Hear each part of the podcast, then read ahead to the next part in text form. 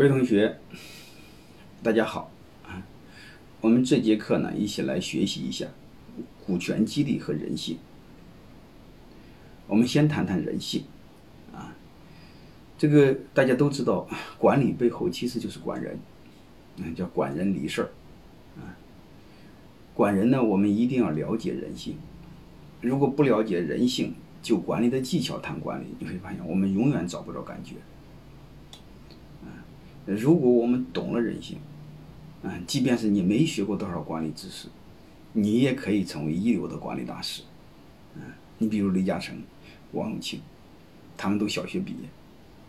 啊，所以我想说，管理的底层是人性，股权激励的底层也是人性。如果我们把人性看透、看懂，管理将会变得非常简单。这个这节课呢，就重点探讨。股权激励和人性的关系，啊，我们先看一段话。这个摩拜单车呀被美团收购之后，啊，有记者就问胡薇薇，就是摩拜的创始人，啊，这三年你个人成长最多的是哪一点？胡薇薇说，我觉得是对人性的认识，啊，我只是觉得我们不要去考验人性，而是认知人性，并顺着这些来。而不是把人性想得非常理想主义、非常光明，不要去考验这些东西。其实他说的是对的，啊，人性是经不得起考验的。而且我们永远要知道，在管理中，我们永远要多讲人性，顺应人性，千万别对抗人性，千万别讲人情。啊，叫多讲人性，少讲人情。啊，多讲规则，少讲道德。这门课呢，我和大家一起来分享，重点讲五部分，啊，我分五个小节和大家聊，啊，每个小节二十分钟到三十分钟左右，好吧？我们先看最底层的人性和兽性的区别，啊，或人性和兽性的共同点，啊，这个我用物性来表示，就是自然界的物性，动物啊。我们看，我们都知道，《人类简史》那本书啊，如果你看过的话，基本上我们知道。包括大自然的进化，嗯，我们单细胞动物是在三 单细胞生物吧，嗯，是在三十亿年前，啊，大概是四五百万年，人类的始祖开始出现，然后到这个呃两百万年前，真正的属于人类那个属性才开始有，啊，真正你会发现，到十万年前才开始有所谓的现代智人。嗯，但是其他的人类的属性人种可能都没了。其实你会发现，真正我们身上有人属性这个基因，才十万年。如果我们用三十万年比，啊，我们如果我们用十万年比三十亿年来说，就是我们身上的这个基因，你会发现有人的属性这个基因就是三十万。我们可以简单理解，就是十万年除除一个三十亿，啊，才具备人的属性。剩下的那些属性，你会发现十万年除以三十亿那个比例之外的那个属性，你会发现，基本上我们百接近于百分之百，就是九十九点九九，我们还是物性，就是动物的本性。你别看我们的人的寿命只有活还不到一百年或一百年左右，但是你留意了没有？我们身上的基因。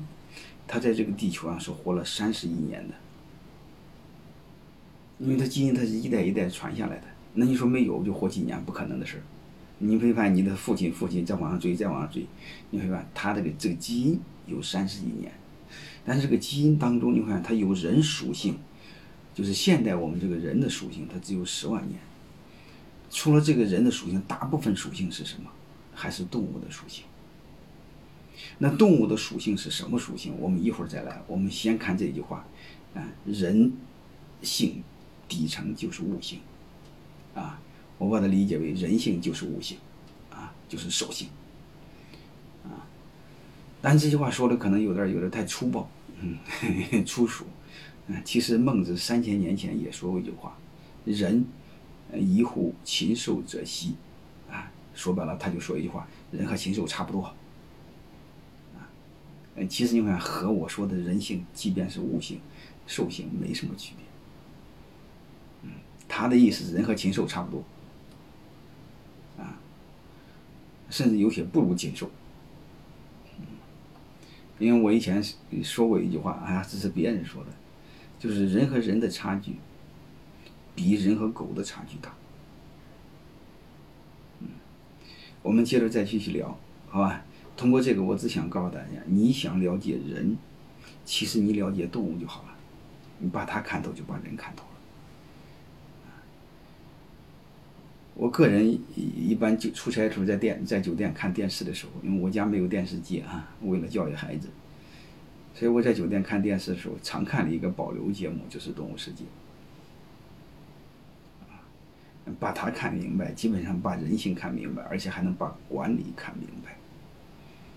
有机会我我专门和大家聊自然法则对我们管理的启示，启发是什么？然后我们再继续看。啊，这个兽性，这个物性，它最底层是什么性？